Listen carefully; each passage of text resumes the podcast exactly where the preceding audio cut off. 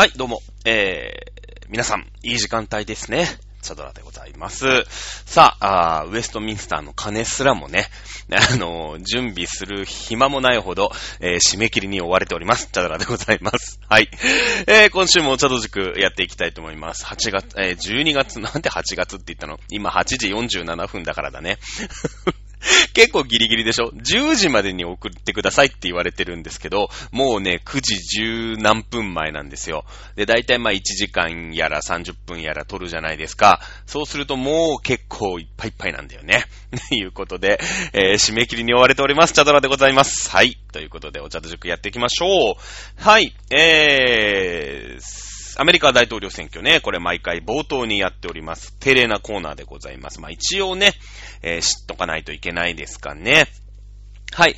えー12月15日の日。まあ前回の放送でね、選挙人決まらなかったのかなと思ってたら、いきなり決まってましたね。12月15日選挙人確定しました。えー、まあね、トランプ陣営的には、まあ、ちょっとと晩作尽きた感はあるのかなと。一応法廷闘争でね、その選挙自体が、まあ無効か無効じゃないかみたいなね、そのインチキやってんじゃないのまあいろんな噂はありますけれども、おーこれ裁判所がね、えー突っぱねました。前回の放送で言いましたよね、えーテキサス州がね、あの、インチキやってる州があるじゃないかって言ってね、えー州が州を訴えて、これは連邦のね、最高裁がいき、ね、やってきますよと。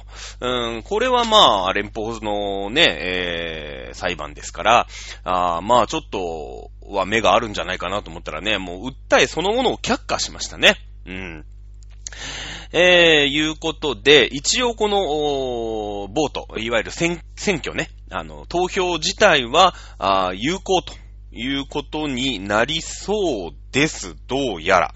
で、いうことになると、その選挙がね、えーこのままの感じでいくと、まあ、あの、選挙人確定しても、選挙人は投票しております。ただ、アメリカの大統領選挙ってよくわかんなくて、その、だってすぐ開けりゃいいじゃない もう選挙、選挙人っていうのがさ、その代表者みたいなのが、もう選挙投票してるんですよ、もう。もうしてるんだよ。で、それ、あ、それすぐ開票すりゃさ、決まるんですけど、これね、開票しないんですよ。1月の6日まで開票しないの。やっぱクリスマスとかお正月は休むんですかね？わかんないです。国民性なのか。まあ、決まってんだからしょうがない。で、えー1月の6日にまあそれで開けて、えーいよいよこう、誰それだとね、えーバイデンだっていうことになる。まあもちろんなるとは思うんですけど、まあいろいろあってさ、その、選挙人が、選挙人が決まった、まあ決めるための投票だったんだけど、その選挙人をね、なんか州によっては、あの、いや、こっちのね、投票で選ばれてない選挙人にするみたいなね、感じになって、それもよくわかんないんですよ。もうね、その通常の手続きでも何でもなくて、よくわかんない。そのほら、アメリカって合衆国だから、そう、州自体が一つのちっちゃな国みたいなもので、独自ルールがあるし、その、なんていうの、あんまりこう、お互いに干渉しないじゃない？例えば、ね、えー、日本のさ、国政選挙とかだったら、まあ、山梨何区とかね、えー、静岡何区とかってこう出てくるんだけど、まあ、ちゃんと基本同じルールでやるじゃないですか。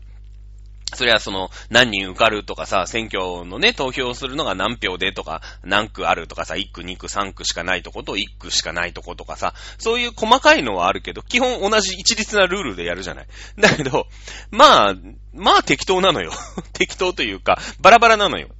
で、なんかどうやら、その選挙人がまあ選選挙で決まったんだけど、その選挙自体がどうも怪しいから、あの、うちらの州は悪いけど、この選挙人って、まあ、その、住民のね、投票によって、あの、こっちが勝ったら、この人たちが、まあ、トランプに入れるって決める人とかさ、決めることにしますっていうのを、もうなしにしちゃって、えー州が独自に選挙人を出して、この人たちに投票してもらいますからっていう人もどうやら投票してるらしいの。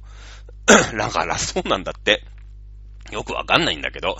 で、なんか3 30年だから40年、30年ぐらい前かな？かなんかに、なんか 20, 20, もう20年前か。ゴアと、あの、ブッシュの息子かな？えーの時の大統領選挙でなんかハワイ州かなんかでそんなことがあったらしいんですよね。どうやら。で、その時はなんか、その、新しいさ、投票人の方が、あの、有効になっちゃって、まあまあ、よくわかんないんだよね。なので、もう1月6日に、えー、なんか起きます、起きます。1月6日に何か起きます。大どんでん返しの可能性もあるし、まあ僕はね、トランプ派ですから、トランプ派閥だと思ってますから、自分ね、トランプ応援してますから、あの、まあ、えー、トランプが大動願いして勝つな、勝つといいなとは思ってますけど、まあでも、ねえ、じゃんじゃんってなっちゃう。てっててーってなっちゃうじゃないですか。ねえ、そんなことってあるって。まあ、思ってはいるけどね。まあ、このままバイデン大統領誕生、まあ、1月20日にね、最終的に誕生をすることにはなるのかなということなんですけれども、まあ、でも、バイデンもバイデンで、まあ、大統領になったけど、もうこれだけこう、なんていうの、吸ったもんだあっての大統領じゃないですか。で、その、今度弾劾裁判とかが待ってるわけよ。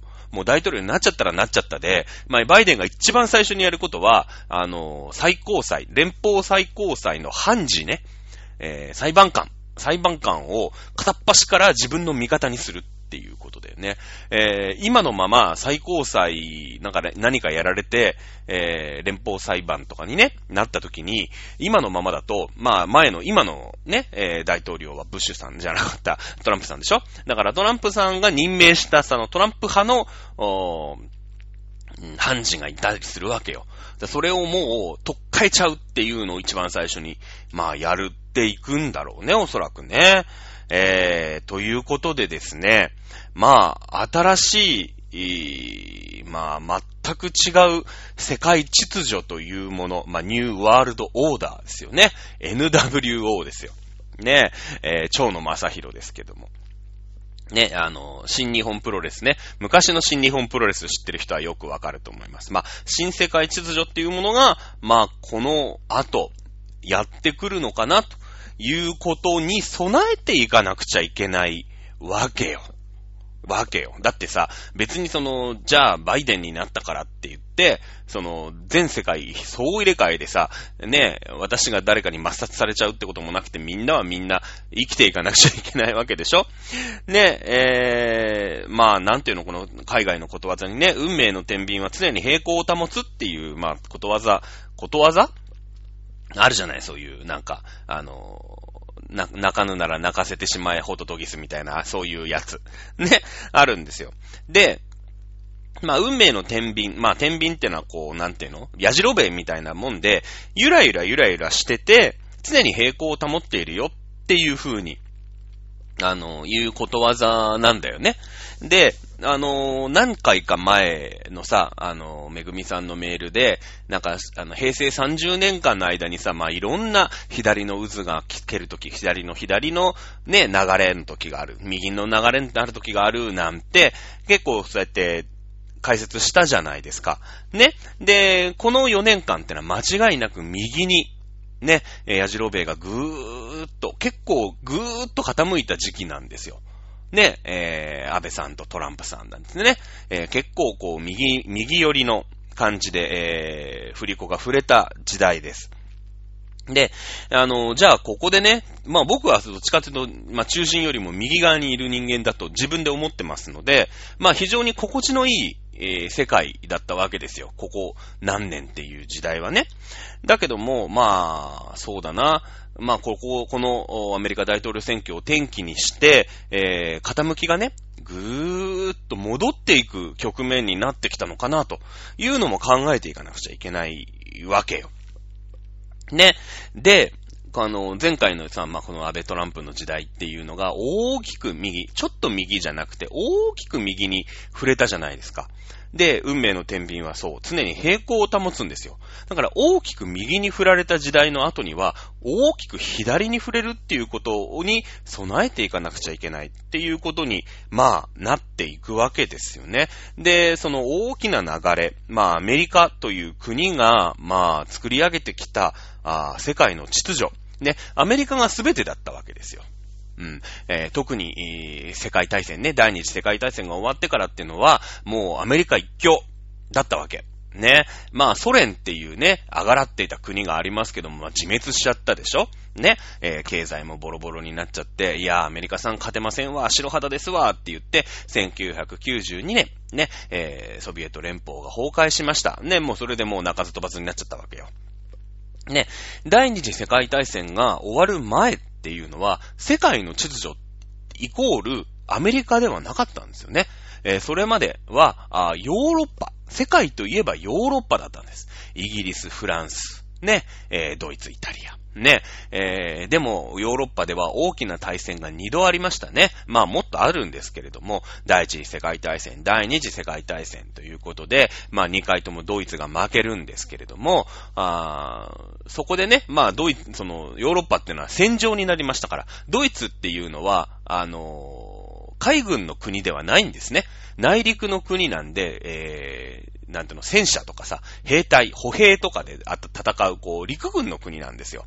ね、あのー、なので、実際戦争をやると、その市街地というかね、えー、内陸部が戦闘地域になってしまうので、もうメタメタになっちゃうんですよ。で、これが、うーん、まあ、日本とか、えー、アメリカとか、まあ、アメリカってのはあんなでかい国ですけど、これ海洋国家なんですね。海洋国家なんです。海軍が強い国なんです。日本も海軍が強い国。日本なんか島国ですから、周り全部海ですから、とにかく海軍がね、えー、強くないとお話にならないわけですよ。イギリスもそう。ね、イギリスもそうです。周り島国ですから、海軍が強くないともう意味がない。逆に、海軍が突破された時点で、ジ・エンドなんですね。ジ・エンドなんです。日本の本土を守る軍隊なんてのは、それはいるけども、あの、もともとあんまり力を入れてない。想定してないんですよ。だって考えられないでしょ日本のさ、日本誰かが攻めてきて、日本のその、ね、東名高速道路を戦車がバーって通るってなかなか、なかなかないじゃないですか。イメージしづらいですよね。イメージしづらい。うん。えー、なので、基本的には、その、な、自分たちの国の外、どうやって入れないか。今ね、あの、海上の、海上警、海上警察とさ、向こうのね、中国の海上警察と日本の海上保安庁が睨み合ってたりするじゃない？尖閣とかで。ああいうところでやってるから、いまいち実感、その戦争としての実感がしづらい。まあ、あよく言えば、その本土がなかなか戦場にならないということで、ヨーロッパはドイツが悪さを始めましたので、ドイツ陸軍の国なんで、ドイツのそんな、なんていうんですか、ヨーロッパ中のですね、えー、土地がもうボッコボコになっちゃったんですよ、戦争だから。で、国力が落ちますよね。フランスなんかもやられます。ドイツはもともと勝ちましたけどね、最初は勝ったんだけども、その後やられましたから、で、賠償金でもう経済メタメタになるでしょヒットラーが悪い悪いってなってもうさ、ね、ドイツはもうそんなんで足引っ張られたくないから、はい、ごめんなさいって言って、お金どん、払いますって言って、すーげえ賠償してるんですよ。すごい賠償してるの。だけど、ドイツ人って超真面目だから、それ返してあまりやる今のドイツの地位だよね。今多分 GDP で言えば5位か6位ぐらいにいるんじゃないですかね、えー、まだそのぐらい、そのぐらいの地位にいる、4位かな ?5 位かな？ぐらいの地位にいるんですよ。ドイツって。すげえ国なの、ドイツって。あんなメタメタに負けてる。第一次世界大戦でも負けてる。第二次世界大戦でも負けてるんですよ。負けても負けてもね、クソ真面目だから、復活するんですよ、ゲルマン人ってのは。ね、東西、ドイツに分かれても復活するんですよ。もうすごいよね。使徒みたいなもんですよ。もう切っても切ってもね、こう、シューンって、あの、何ですか？復活してくるんですよね。ドイツってすごい国なんですよ。えー、日本も負けず劣らずすごい国なんだけどね。まあ、それはまた来週ぐらいに喋るとしましょう。ね。えー、で、世界大戦があって、ヨーロッパもうメタメタ。だって戦場だもん。もうさ、土地が戦場だから、日本は、日本も戦場になってるけども、アメリカの兵隊さんたちが、ね、こう、戦、戦車でさ、攻めてきた。まあね、えー、これはまあ沖縄の方からにとってはちょっと魚でするかもしれませんけど、沖縄は確かに本、ね、沖縄本土っていうのは決戦の舞台になりましたけども、えー、まあ日本のね、いわゆる本州、まあ九州、四国、北海道含めてですけれども、は戦場にはなってないんですよね。アメリカの空、あの、航空機が飛んできて爆弾をバンバンバンバン落としました。ね。広島の長崎には残念ながら原子爆弾が落とされました。ね。えー、ですけれども、アメリカの兵隊さんが、あー戦車に乗っかってですね、もしくはこう銃を持った兵隊さんたちがね、街の周りをうろちょろしてなんてことはまあなかったわけですよ。まあ海軍同士の戦争だったんですね。えー、日本は、あ硫黄島、ね、えー、からの手紙ってあったじゃないですか。なんであんなひどいね、えー、二宮くんと、剣渡辺がさ、守ってたわけでしょね、えー、あんなね、剣渡辺がミミズを食ってでも、この島を死守しなきゃいけない。ね、えー、ってなったのはなぜか。ね、あそこを落とされたら、日本が、日本の本土に、えー、航空機が突っ飛んできてですね、爆弾を落として帰れちゃうんですよね。帰れちゃうんですよ。そしたらもう日本のどこにでも爆弾が落とされる。ね、二宮くん、確か埼玉のパン屋さんだったように僕は記憶をしておりますけれども、ね、えー、自分たちのね、あの、地元に置いてきた子供、ね、嫁はん、ね、親、ね、友達、ね、えー、が、まあ、危険にさらされるわけだよね。アメリカの爆撃機が東京にね、どんどん爆弾を落として、あれ、あそこを失ったから、東京は爆撃されちゃったんです。東京は爆撃されちゃったんです。あそこを落とされなかったら、まあもちろん爆撃はされますよ。やろうと思えば。ねやろうと思えば。だけども帰れないんです、その飛行機が。その飛行機帰れないんですよ。ねあの、まあ、日本はそれやりました。ね、神風突撃ですよ。片道のね、燃料だけ積んで、もう爆弾抱えて、こう、航空機ごとね、突っ込んでいく。神風アタックですよ。アメリカ人そんなモチベーションないですからね。アメリカ人はそんな、そんなモチベーションないですよ。いねあの、行きの燃料、帰りの燃料ないから、つって帰ってこれないんでって言われたら、いやいやいや、行きませんからって。ね。生きて僕は帰るんだと。アメリカに。ね、帰るんだっていうので、戦場には行ってますよ、当然。軍人ですから。戦争とあれや、えー、戦場に行くのは分かってますけども、生きて帰るんですよ、あの人たちは。ね、あの人たち。だから神風アタックに対して恐れおののいたんですよ。恐れおののいたんです。ね。えー、いうことで、まあ、なんであの島を死守しなきゃいけなかったのか。ね、硫黄島からの手紙ですけど、自分たちの、ね、えー、本土に置いてきた、ね、嫁はんだったり、子供だったり、ね、親だったり、ね、ここを落とされたら、あの人たちが爆弾にさらされるって言って、なんとか頑張ろうって言って死守をしたわけですよ。ね。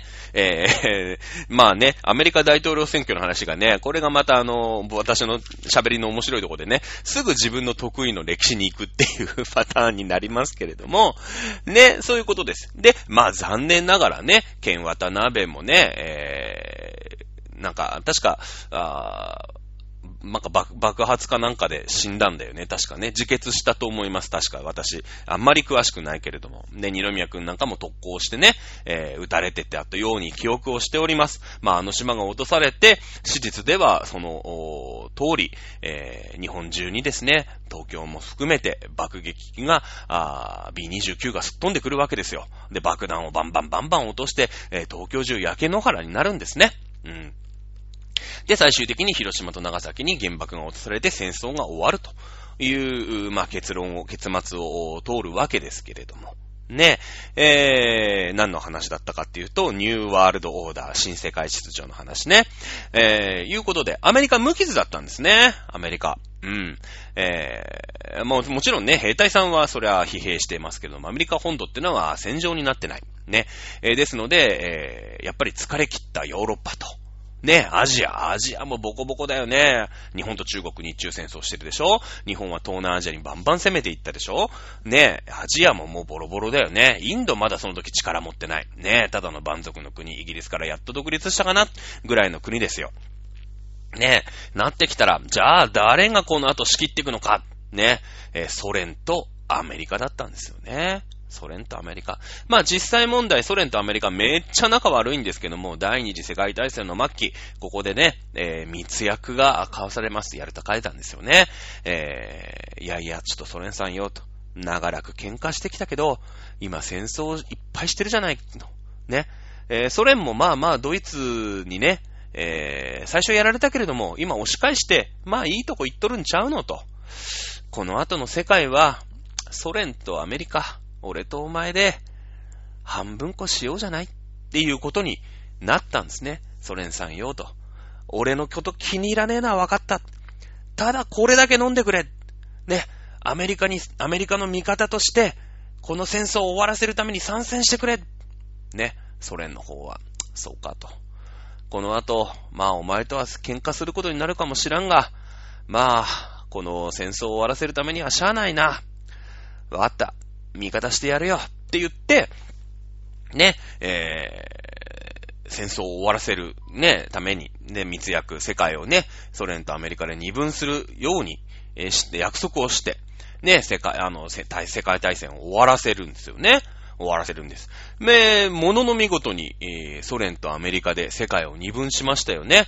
えー、その後、東西冷戦なんて言ってね、えー、ドイツなんかまさに真っ二つに、え割られてね、東ドイツと西ドイツ。日本も危なかったんですよ。あと一週間本当にね、えー、原爆が落ちてから、日本が、え、これでもせん、何、降伏しないの？ね、8月15日にね、えー、ポツダム宣言受諾で降伏しましたから、まああれでしたけれど、まあ良かったってのもまあ変な話ですけれどもね、えー、したらもうソ連がいよいよ日本を降伏するために北海道に上陸したでしょうね、おそらくね。はい。福島までソ連が分割して、ね、えー、関東地方、ね、えー、栃木、茨城、群馬ですか？あの辺にはですね、壁がバンバンバンバンってあってね、新潟県のところね、そこまで壁があってね、えー、関東地方は、から南はアメリカ、ね、東北地方と北海道はソ連、みたいなことになったかもしれないわけですよね。まあ、なんとかアメリカ陣営に入れてもらえたおかげで、ね、えー、今、我々は、あこう、のうのうとしてね、生きているわけでございますけれども、まあ、あそのぐらいの、ね、えー、それまでの世界は、あヨーロッパ。世界といえばヨーロッパだった。ね、えー、その後、その後は世界といえばソ連であり、世界といえばアメリカという風な時代になりました。で、そして、ソ連は自滅しちゃったので、その後の世界、まあ、1992年以降、ね、もう30年、40年ぐらいになりますけれども、その後の世界といえばイコールアメリカだったんですね。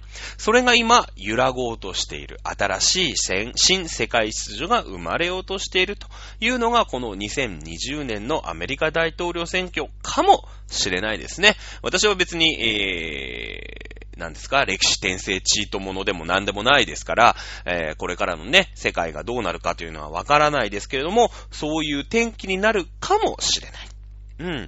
ということだと思います。でもね、悲観することはないと思いますよ。うん、大丈夫。日本ってね、意外に、そういう大転機、ね、こう、ぐらっと変わるときっていうのは、結構ね、受け入れちゃうんですよね。受け入れて自分のものにする。これ得意なんですよ。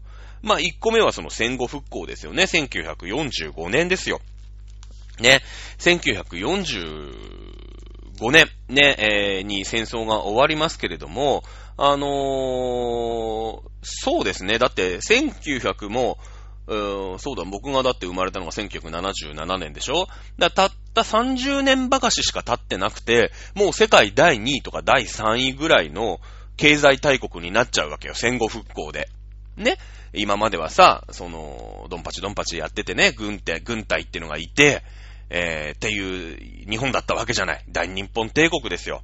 ね。ですけれども、おじゃあ軍隊もね、解散させられて、こうアメリカナイズさせられてね、あの、いろいろ、まあ、その、マスコミのあり方であったり、ね、学校のあり方であったり、まあ、夢夢戦争なんてものを抑えつけるようにね、思わないようにアメリカがまあ改造したということはあるとは思いますけれども、えー、西ドイツを抜いてナンバー2になったのは1968年。1945年から数えて23年。その間にオリンピックやっちゃうわけですからね。うん。えー、もう戦後復興です。もちろん、アメリカの傘の下、まあ軍事力のね、傘の下に入ることによって、えー、本当だったら自分の軍隊、自分の国家、自分の土地、自分の、まあ、国民を守るために、軍隊っていうのを持たなくちゃいけないから、あのー、まあ、えー、そこにね、えー、戦力を割かなくちゃいけないじゃない。お金を割かなくちゃいけないじゃない。だけど、アメリカが守ってくれるから。まあ逆に言えば、日本に早く一丁前の国になって欲しかったんですよ、アメリカは。まあ自分たちがボコボコにしといてなんなんだけれども、自分たちの陣営じゃない。自分たちの古文にしたもんだから、いつまでもね、おんぶに抱っこの古文じゃ困るわけですよ。ね、えー、今度は、あね、その憎きソ連と戦わなくちゃいけないわけですから、ね、だって世界地図パーンって見たときにさ、ここ日本がちゃんとしてくれるのって大事じゃない？なんか、太平洋も一番さ、アメリカの、こう、アメリカのなんか参加の一番端っこっていうところで一番大事じゃない？だってそれより先には中国とソ連がいるわけでしょ？北朝鮮もいるわけですよね？まあ韓国はいてもいなくても、あどうでもいいなと思いますけれども、ね。えー、一番最前線じゃないですか。だから、弱っちいまんまじゃ困るんですよ。困るんです。ね。えー、早く一丁前の国になってほしいんです。だから、ね、あの日本産よと。ね、あの中国、ソ連、まいろいろあって、まあ私たちの陣営に入って、一番最前線にいるの君じゃないかと。ね。それはまあ確かに地形的にそうなんだからしょうがないと。ね。本当だったらよ、いろんな軍隊を持ってソ連が攻めてくる、中国が攻めてくるっていうのに、こう、対抗しないと。ね、それはやられちゃいますよ。だってあいつら軍隊持ってねえってなったらさ、日本なんか敗戦国なんだから、攻めてくるかもしれない。でもね、安心してくれ。ね、そんなのに、お金回すんだったら、とにかく早く一丁前の国にしてくれ。国になってくれ。それまで、僕たちが、守ってあげるから。これが日米安保だ。これが日米安保だよね。うん。ね、えー、日本は軍隊のことっていうのは考えずに、まあ逆に言えばアメリカが日本のね、軍隊とか戦争とかっていうのを考えさせないような国にして、経済に一心不乱に取り込む、取り組むことによって、ね、えー、たった23年間で、ね、ボコボコだったんだよ、1945年。日本焼け野原。焼け野原だよ。白黒テレビしか見たことないよね。うん。だけども、そっからオリンピックやって、世界ナンバー2の国になるんです。とんでもない国なんです、日本って。とんでもないポテンシャル持った国なの。ねえ。これ1個目。2個目。ね、えー、千、もう時代は百何十年遡る。まあ、ただ百何十年前の話ですけどもね、えー、1868年。はい、何があったかパッとわかる人。ね、えー、文明開化ですよね。明治維新でございます。1868年です。明治維新。ね、これを覚えてください。一つやろうや明治維新。ね、えー、まあ、一丁やろうやって覚えましたけどね、私の中高校生の頃はね。一丁やろうや、あ明治維新。こういうふうに覚えます。覚えてください。えー、1853年、ね、ペリーさんが来航するわけでございますね。嫌でござんす、ペリーさん。覚えていただければと思います。はい。えー、だってね、1853年ペリー来航ですよ。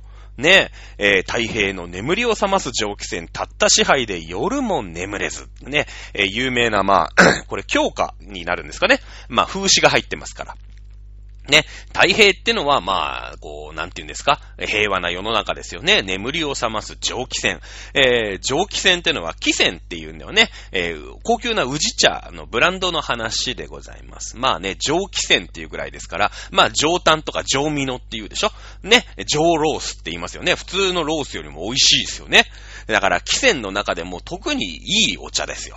ね、えー、太平の眠りを覚ます蒸気船、たった支配で夜も眠れず、ね、えー、蒸気船という特上のお茶を4杯飲った、飲んだだけでですね、えー、今までね、平和で眠りについていたんですけれども、もう眠りが、から起こされてね、夜も寝られないっていう、まあまあ、こう、まあそのもちろんね、蒸気船っていうのはお茶っていう意味と、ペリーが乗ってきた蒸気船だよね。っていう意味がこう、二つかかってるわけよ。かかってんだよ。ね、たった支配で夜も眠れずってのは、この4杯飲んだっていう、お茶をね、4杯飲んで寝らんなくなっちゃったっていうのと、こう、支配っていう、あの、なんていうのが蒸気船が来てさ、ペリーが脅すわけですよ。開国してくださいっつってね。これがだから、日本をね、支配、えー、すると。いう意味の、こう、支配で、こう、二つかかってるわけよ。で、あと、蒸気船がね、えー、裏側という、まあ、三浦半島のところに、まあ、4隻、来たと。いうのでね、まあ、蒸気船が支配来たと。いう風な、まあ、その船もね、まあ本当は一隻二隻ってなるんでしょうけど、まあそれを4杯と。まあ、杯に見えないこともないもんね。船ってね。うん。まあまあ、あの、数え方によっちゃ支配という風に読むかもしれません。まあ実はね、あのー、何でしたっけ？えー、サスケ花号ですよね。ペリーさんが乗ってきた蒸気船ってのはサスケ花号なんですけど、まあこの支配のうちね、まあ4隻で来たんですけど、蒸気船は実はね、2隻だけで、他のもう2隻はね、帆船、あの、帆がついてね、風でこう、走る、走る船だったという風な、あことを習った記憶があります。まあ蒸気船は実は2、2、2杯だったんですけどね。だ、だからまあ、支配で夜も眠れずっていうのはまあ、まあ、ちょっと間違ってるというかね、正確ではないんですけれども、えー、まあね、えー、まあそのトップがさ、トップ二つが蒸気船でね、もくもくと黒い煙上げてたら、その後ろにいるのが、あのー、ね、反戦でも、まあ、4隻のね、蒸気船軍艦が、軍艦衆が来たってなるよね。うん、なるなる。な、そういうことだと思いますよ、おそらくね。えー、強化、強化ですよね。これ、風刺が入ってます。まあ、なんですか。この辺、この江戸時代ってね、こういう、なんていうの、皮肉とか、まあ、町人文化ですよね。あの、武、武士の文化じゃないじゃないですか。すげえ平和だから。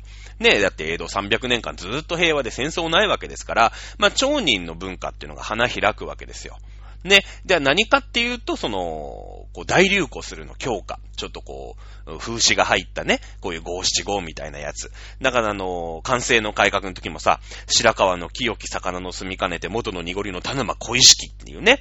まあ白川ってのは白川藩っていうところで、まあ今で言うと福島県ぐらいですかね、松平定信っていうお殿様がいて、まあその人がさ、あこう、すごい、なんていうの？清廉潔白な政治をしたわけですよ。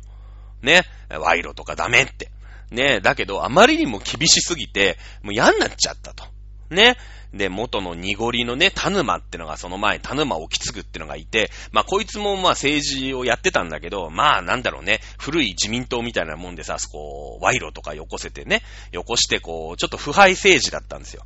で、田沼ってのがいて、こう、ね、あの、変えるんだあんな汚い政治はダメだね、言って、あの、白川藩のね、清き流れのさ、あの、松平里信が、まあ、こう、政治をやるようになるんだけれども、あの、まあ、あまりにもね、もう借式定規で厳しくて、いやー、なんか賄賂とかあったけど、あの頃、田沼の方がね、田沼ってのはだから、清き流れと、ついになることがね、田沼って沼なんだから、まあ、田沼をき継ぐって旧名字なんだけど、ね、あの頃のがよっぽどマシだったよねっていう、これ風刺だよね。まあ、今と変わんないっすよ。なんか自民党政治をぶっ潰すとか言ってさ、ね、あの、政権取った民主党っていう政権があったじゃないですか、日本にも。30年ほど前に。ね。えー、そしたら、いやいやいや、もう言ってることわけわかんないし、原発事故は起きちゃうし、もうみんなテンパってるし、なんなんて。ね。まあ、だったらもう自民党のがマシだよねっていうね。あの、変わんないんですよ。やってることは。日本なんてそんなもの。ね。えー、まあまあそういうことなんですけれども、別に、えー、別にあの、完成の改革語ろうとは思ってませんね。あの、文明開化の時ですね。えー、1853年にペリーが来るわけでしょ。その時には、たった4隻ですよ。船が4隻来ただけでもう、右往左往してあたふたしちゃって、上を下への大騒ぎなわけですよ。ね？でしょ？だって、1853年ペリー大根。そっからよ。そっからもうさ、やーべえと。こうなんか、ね、ちょんまげで来てさ、なんか江戸幕府なんて言ってたけど、いやもう世界マジやばいぞと。ね、あんなん来られたら日本べっこべこになるぞつって。ね、方針転換するわけですよ。ね。ここで運命の天秤がぐるぐるぐるって変わるわけでしょ日本における運命の天秤が変わるよね。うん。で、まあ、慌てて明治維新ですよ。日本の夜明けぜよ。ね。で、えー、一生懸命さ、なんての、世界っていうのを学んで、ね、えー、文明、文明開化してさ、近代化、近代化って言ってね、一生懸命外国から開国してね、一生懸命もう最初はすんませんすんませんって言って、不平等条約ですよ。貿易一つまともにできない。ね関税とかももう向こうの言いなり。だけどしょうがない。日本弱っちんだもん。ね今までは日本差し刺してちょんまげ言ってね、あの、お侍がいたんですけども、もうそんな世の中じゃないわけですよ。早く追いつかなくちゃいけない。日本必死だ。ね。だけど日本人ってね、まあさっきね、あの、ドイツ人褒めましたけれども、超天才なの、こういう時に関して。ね。だってね、1853年にペリー来航した時はそんなレベルなんだけど、1894年に日清戦争で、日清戦争で中国にね、戦争で勝っちゃうんですよ。そしてもっとすごいのは、1904年、ね、日露戦争。これロシアって言ったらもうさ、いち早く、なんていうのも、もうそのアメリカなんかよりもよっぽど歴史があってね、えー、強いですよ。ね、大国だ。ね、1904年日露戦争に勝っちゃうわけ。まあ、もちろん1902年にね、日英同盟って言ってさ、イギリス様だよ。イギリス様。ねその時言ったでしょさっき。世界の中心といえば、ヨーロッパだったんです。ヨーロッパ。その中でもイギリスなんつったらトップオブトップ。ね。そいつらが同盟組んでくれるんですよ。日英同盟って言って。違いますよ。あの、グレートブリテンの傘下に入ったわけじゃないですよ。日本の国旗どこ見ても、あの、ねあの、なんか米印みたいなさ、あの、ついてないでしょ？オーストラリアとか、ね、ニュージーランドとか、ちょっと左上にさ、イギリスのマーク入ってんじゃん。ね、もともとほら、大英帝国だったから。違うんだよ。同盟を組んでくれるまでになるわけですよ。嫌でござんす、ペリーさんからたった49年後ですよ。ね。あ、もう、世界のトップオブトップのイギリス様と日本が同盟を組めるまでに成長するんですね。すごいんですよ、これ。ねえ。えー、いうことでですね、まあ日本って超すげえから、まあ今ね、そのコロナだなんだってもう2020年は、きっとその世界史の教科書によってもね、すごいターニングポイントの1年になると思う。本当にか、もう、もう歴史の教科書で言ったら2020年だけで2ページは使いたい。うん。コロナがありました。ね、大統領選挙でなんか、なんかいろんな、まだ、まだ、まだわかんないけどね。まあ50年後くらいになりゃもう全部わかるじゃない。インチキがあったのか。インチキっていうデマが流れて混乱したのか。わかんないよ。ね。だけど、まあ50年後、100年後の教科書には2020年っていう今年。これはですね、教科書2ページは欲しいよね。なぜか。運命の天秤は常に平行を保つ。ね、右にぐーっと触れていた振り子がですね、戻る、戻って左にバターンって行く瞬間なんですね。うん。ただこれは、まあ、天秤ですから、天秤ってね、あの、触れたら、どっち、戻ん同じだけ戻んなくちゃいけないんですよ。同じだけ戻んなくちゃいけない。だけど、それでこう、世界の安定っていうのが保たれてるねっていうのが、まあ、天秤だ、ヤジロベイじゃないですか。ヤジロベイって、あの、はい、真ん中でストップって言って、はい、立ってごらんって言ったら、パタンって倒れちゃうんですよね。破綻しちゃうんですよ。あれ、ゆらゆらしてるから、まあ、一瞬見りゃ左だし、一瞬見りゃ右だしってなんだけど、ゆらゆらしながら、ずーっとバランスをとってられるんですよね。うん。あれ、真ん中で、真ん中に、ね、手でこうやって真ん中に持ってきて、パッて離したら、パタンって倒れちゃうんですよね。うん。もしくは右に行きすぎるとかね、左に行きすぎるってなると倒れちゃいますよね、当然。これがまあ戦争ですよ。ね、ドイツがだからヒットラーっていうさ、もう、もう、なんていうの、右の右の右、みたいなね。いうのもそうだし、日本もそうだよね。軍隊っていうのが、まあ、異様に力を持ちすぎて、右の右の右、みたいになっちゃって、パターンってなっちゃったのが、まあ、いわゆる戦争の時の、まあ、日本とか、あドイツとか。ね、えー、いう時の、まあ、お話だとは思うけれどもね。うん。えー、いうことでございます。まあ、あどんな時もね、その、まあ私はちょっと右に傾いてる方が心地いいと感じる人だから。ね、こうやって左に傾きかけたっていうのは、あちょっとやっぱりストレスではあるっていうのは正直なところなんだけれども、まあ、えー、長く続かないっていうことなんだよね、きっとね。うん。あのー、なんだろう。例えば、あ貴族の世の中ね、うん、藤原氏なんていたわけでしょ？で、藤原氏なんてのがいて、平安時代なんつってさ、まあ、ずーっとこう、うん、お祈りとかしてね、えー、戦争もない平和の世の中がずーっとあったわけですよ。ね。まあ、江戸時代みたいなもんだ。江戸は、江戸時代ってのは武士が作った平和な世の中じゃないですか。平安時代ってのは貴族、ね、えー、公家さんとかが作った平和な世の中ずーっと続きましたよね。藤原氏なんてのがいてさ、まあ藤原のおっさんなんかはね、自分の子供、娘なんかをどんどんどんどんこう、うーん、妃にするわけですよ、天皇のね。えー、で、もう、超、ビップだよね。ビップ。だってなんか、なんだろう、一代で三人の娘が天皇の、あれだったよね、あの皇后さんになったんですよ、確か。ね、えー、一家、立三号つったかな？立三号だったかな？ね、えー、道長の娘たちが66代、66代か。一条天皇、三条天皇、五三条天皇だよね。えー、の、まあ、妃になってさ。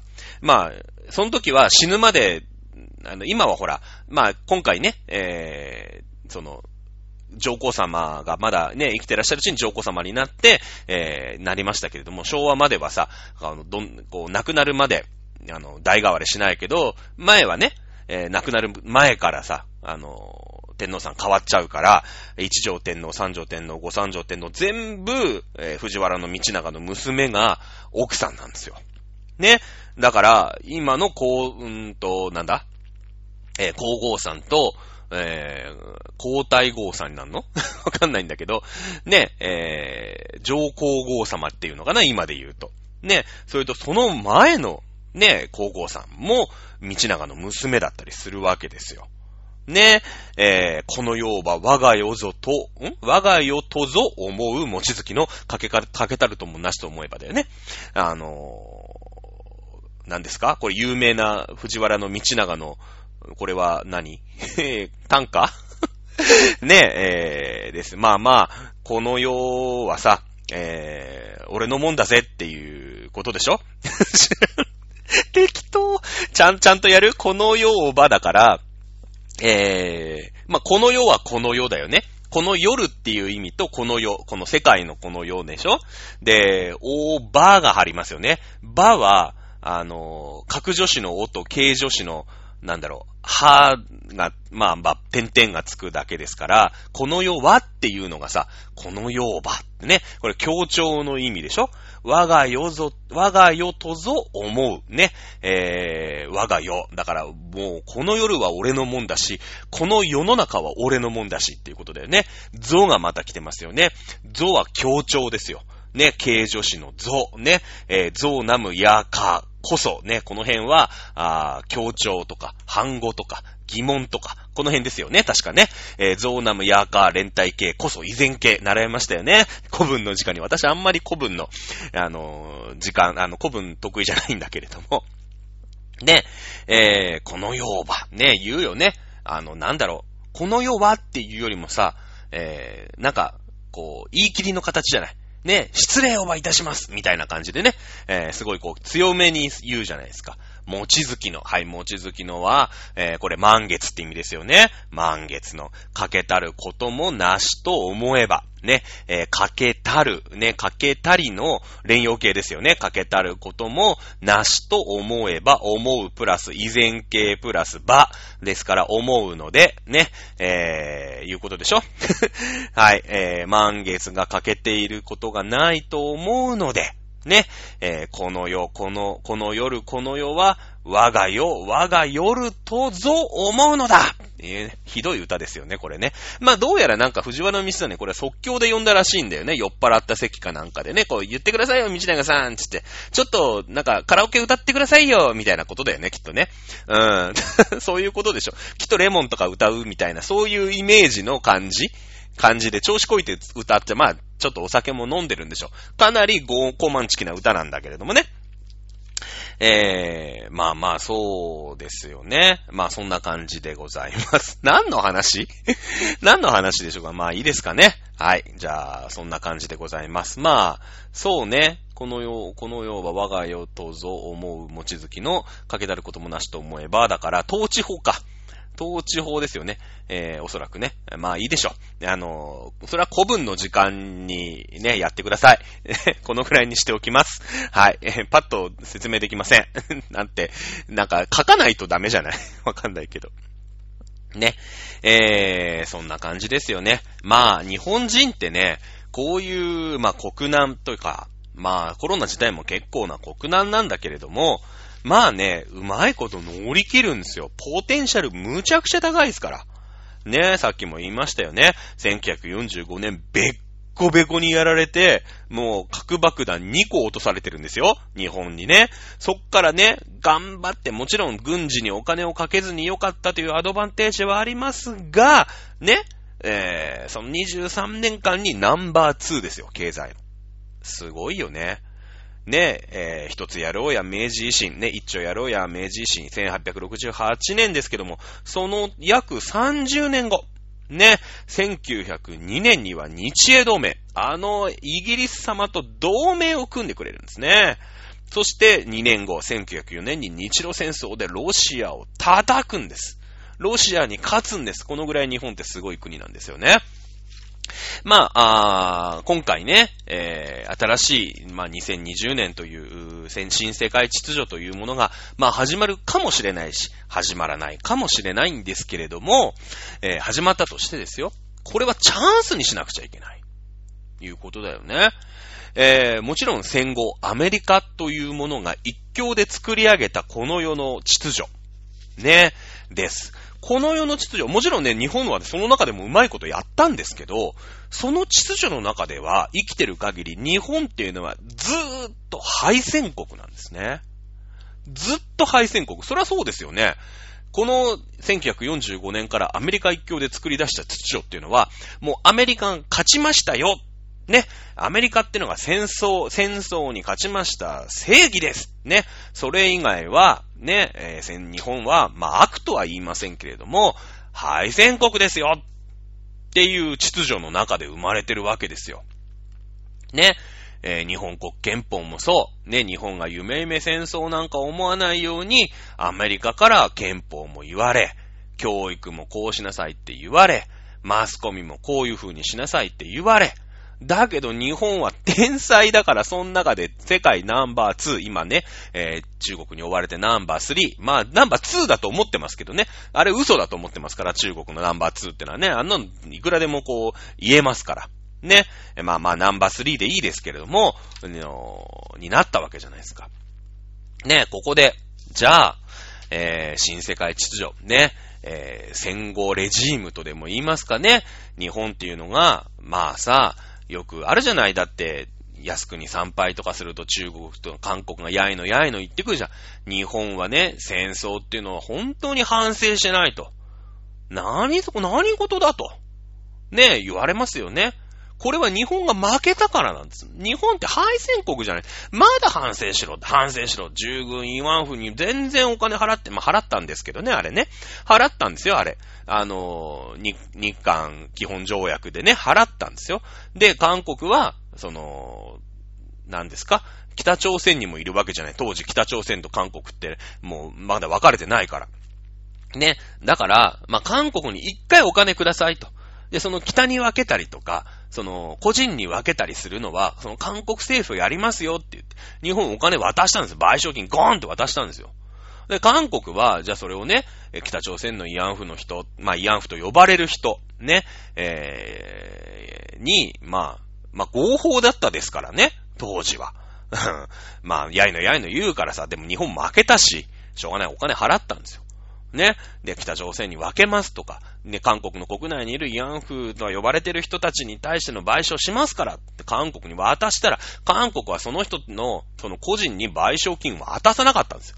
韓国は韓国でお金なかったですから、それでね、えー、例えば Wi-Fi を整備しようとかさ、そういう通信網を整備し、まあ Wi-Fi は最近だけど、通信網を整備しようとか、地下鉄を整備しようとか、原発を作ろうとか、そういうのにお金使っちゃったんですよ。で、またね、お金ないじゃないですか。で、保証もされてないと。ね、日本は反省が足りないって言ってね、またお金むしろうとしてるだけなんですよ、あれ。ね、えー、でもこれはさ、まあ、戦争に負けたっていう負い目があるよね、日本ってね。